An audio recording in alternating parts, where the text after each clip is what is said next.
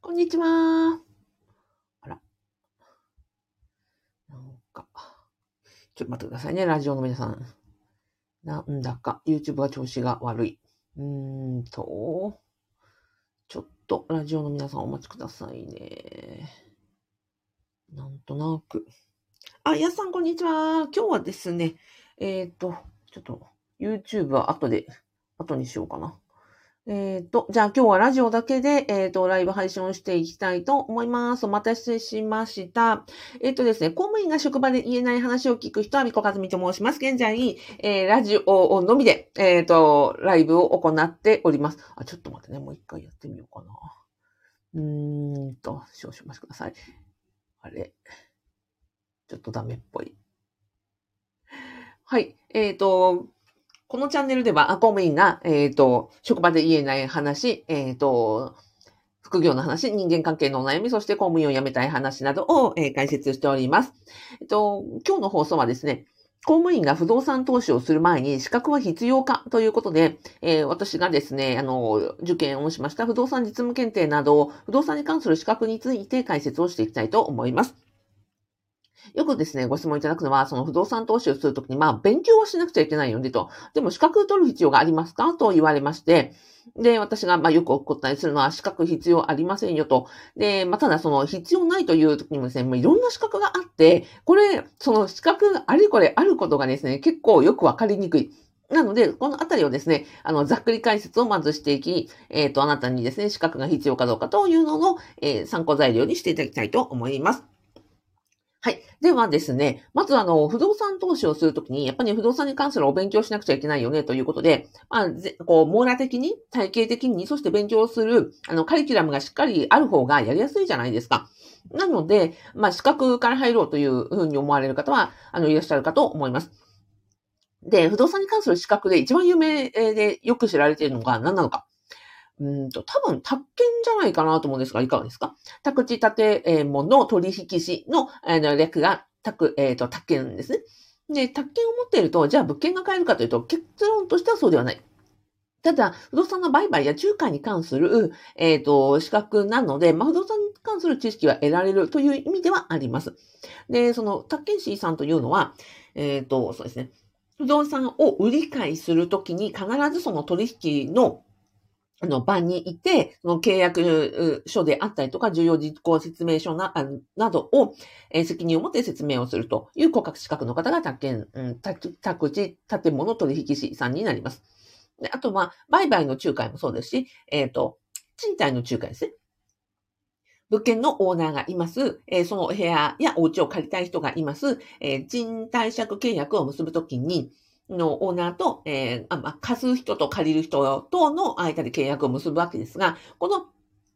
貸し借りの契約するときもやはり、あの、契約書があって、そこに重要事項説明書という、ま、例えばこういう時はこうしましょうとかっていう取り決めがあって、それをきちんと、えっ、と、双方に分かるように、えー説明をして、あのするという国家資格がた宅建士さんになりますと。で、えーこれを取るとどういういいことがあるかというと、まあ、確かに取引については、えっ、と、よくね、あの、専門家でいらっしゃいますと。ただ、大家になるときには、の取引に関する、知識だけではなくて、えー物件を探したりとか、あとは物件を持った後、どういうふうに運営管理をしていくかというところが、この宅建士の、え知識ではフォローできないなというところにはなります。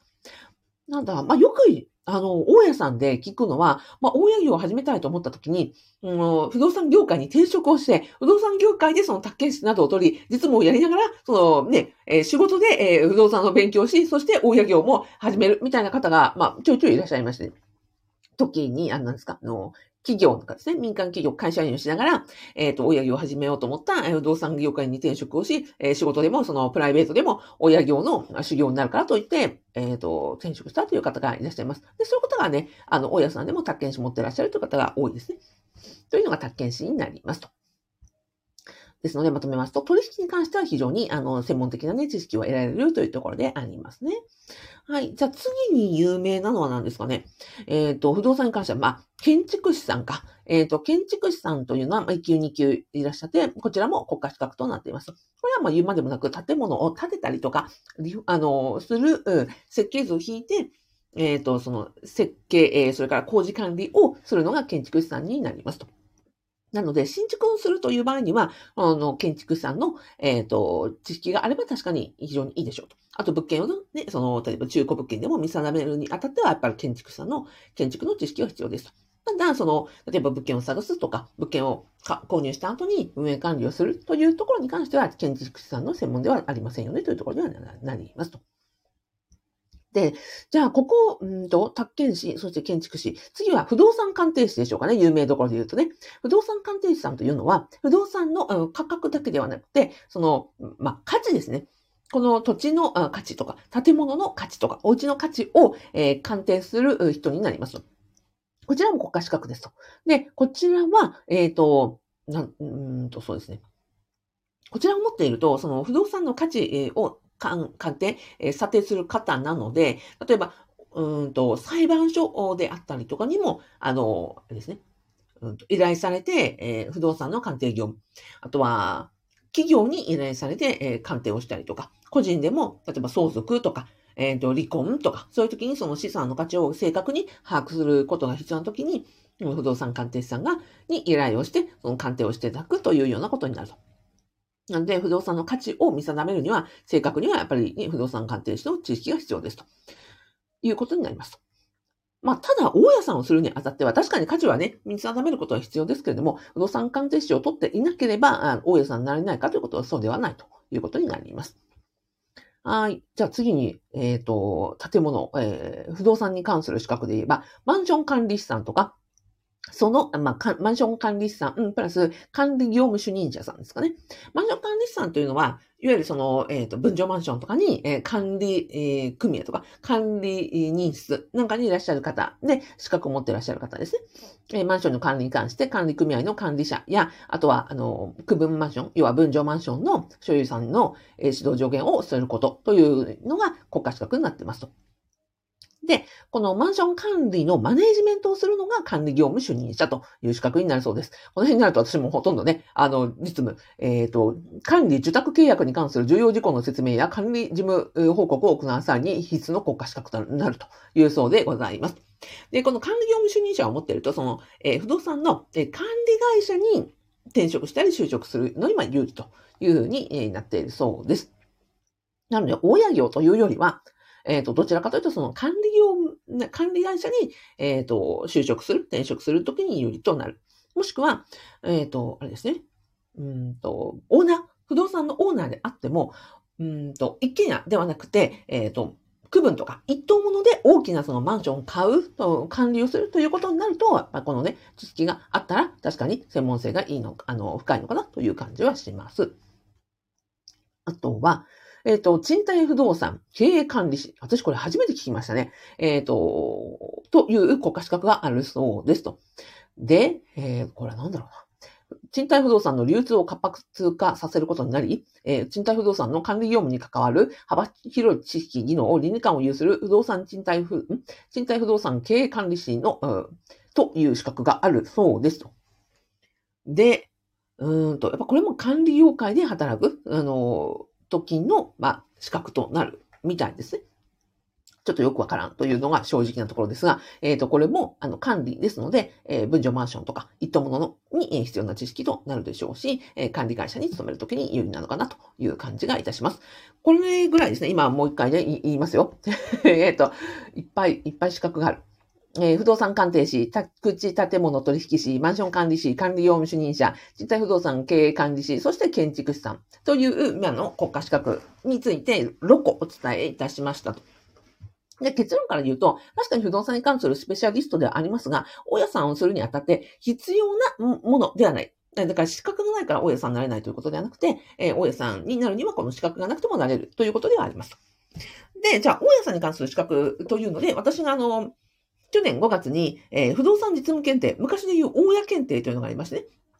これの、えー5月、え去年、えっ、と、5月に2級を、あの、取りましたと。え資格を取るというよりは、うんと、2日間ですね、ぶっ続けで、えっ、と、講座があって、講座で学んだことを、えっ、と、あと後日試験を、独学をして、え試験を受けて、えー、なんかと、点数を、え規定以上の点数を取ったら合格ですよということで、まあ、合格者になれるかどうかというようなところでしたと。で、えっ、ー、と、それには2級、1級、なんか相続編というのがありましてね。で、えー、今回、えー、私申し込んだのはね、今年の4月 ?5 月か。5月に、えっ、と、1級を、え申し込んでみました。ですので、えっ、ー、と、私のね、やっている、えー、副業不動産ゼミのメンバーさんにはですね、一級の、あの、勉強とか、あの、試験の様子とかですね、まあ、必要か必要でないかなども、あの、すべてね、あの、レポートしたいと思いますし、そこで学んだ知識をメンバーさんに、皆さんに、あの、ご提供できるということで、私は受けようと、受けることに決めましたと。で、えっ、ー、と、実際ですね、去年2級を受けてみて思ったことは、私、10人ぐらい、札幌のリアルの会場で、えー、受けたんですが、えー、私以外はね、もう現役のバリバリの大家さんでした。もうほぼ経営者さんとか、プロの方とか、そういう方が多かったんですね。なので私、当時は物件持ってなかったんで、物件まだ持っていない、えー、大家見習いというような状況であるとですね、まあなんかすごいアウェー感がありましたね。あの、お子ちゃま感があの漂ってましたし、教えてくださる先生方は非常にね、優秀で、あの、私みたいなわからない人でも、えわかるように教えてはくださったんですが、やっぱり実務をやりながら、学んだ方がきっと吸収率が高いんだろうなというのは、まあ、ひしひしと感じました。で、まあ、それはね、どんな業界でもそうで、あの、知識を得るために、えっ、ー、と、活動するために勉強するのと、活動してから勉強するのでは、やっぱり全然ね、あの、実務の経験があるのとないのとでは違うじゃないですか。例えば、コーチングのね、私講師やってましたけど、コーチングも、あの、やる前の初めて学びますという方に対して、えー、コーチングの講座を行っていたんですが、それはそれで皆さんわかるというふうに言っていただきましたし、あの、できるようになっていきます。ただ、この同じ講座でも、で、こう、再受講と言って、もうすでにコーチング、え、コーチとして活躍しているプロのコーチが、もう一回再受講するともう全然見え方が違うと。もう吸収力とか、その消化の、えっ、ー、と、度合いがですね、やっぱり、あの、初めて受けた時に比べて、あの、実践を積んでいると全然違うというのは皆さんおっしゃっていて、まあ同じね、その講座であっても、未経験の人が消化吸収できるものと、あとは実務を積んでから消化吸収できるものと、やっぱり全然違うんだなというのは、まあコーチングでも同じですし、あの、不動産でも同じだなというふうに思っているところです。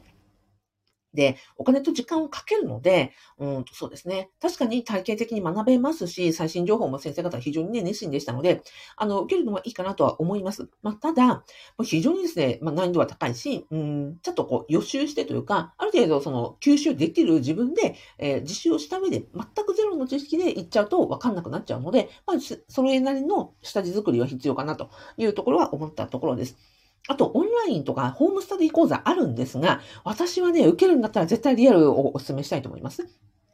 な、なぜかというと、やっぱ大営業は、あの、リアルの商売じゃないですか。私だと札幌なので、札幌の、うんと、リアル会場で受けると、札幌近郊の、うんと、北海道のね、あの、大家さん方と、いや、先生方とお知り合いになれるわけですよ。今回物件持って、えっ、ー、と、管理会社さんとか、えっ、ー、と、保険会社さんとか、今ね、いろいろやり取りさせていただいてますけど、皆さんやっぱこの、不動産実務検定などで、親塾などで、そのリアルのつながりで、えー、あの、お会いした方から、やっぱりお世話になることが多いので、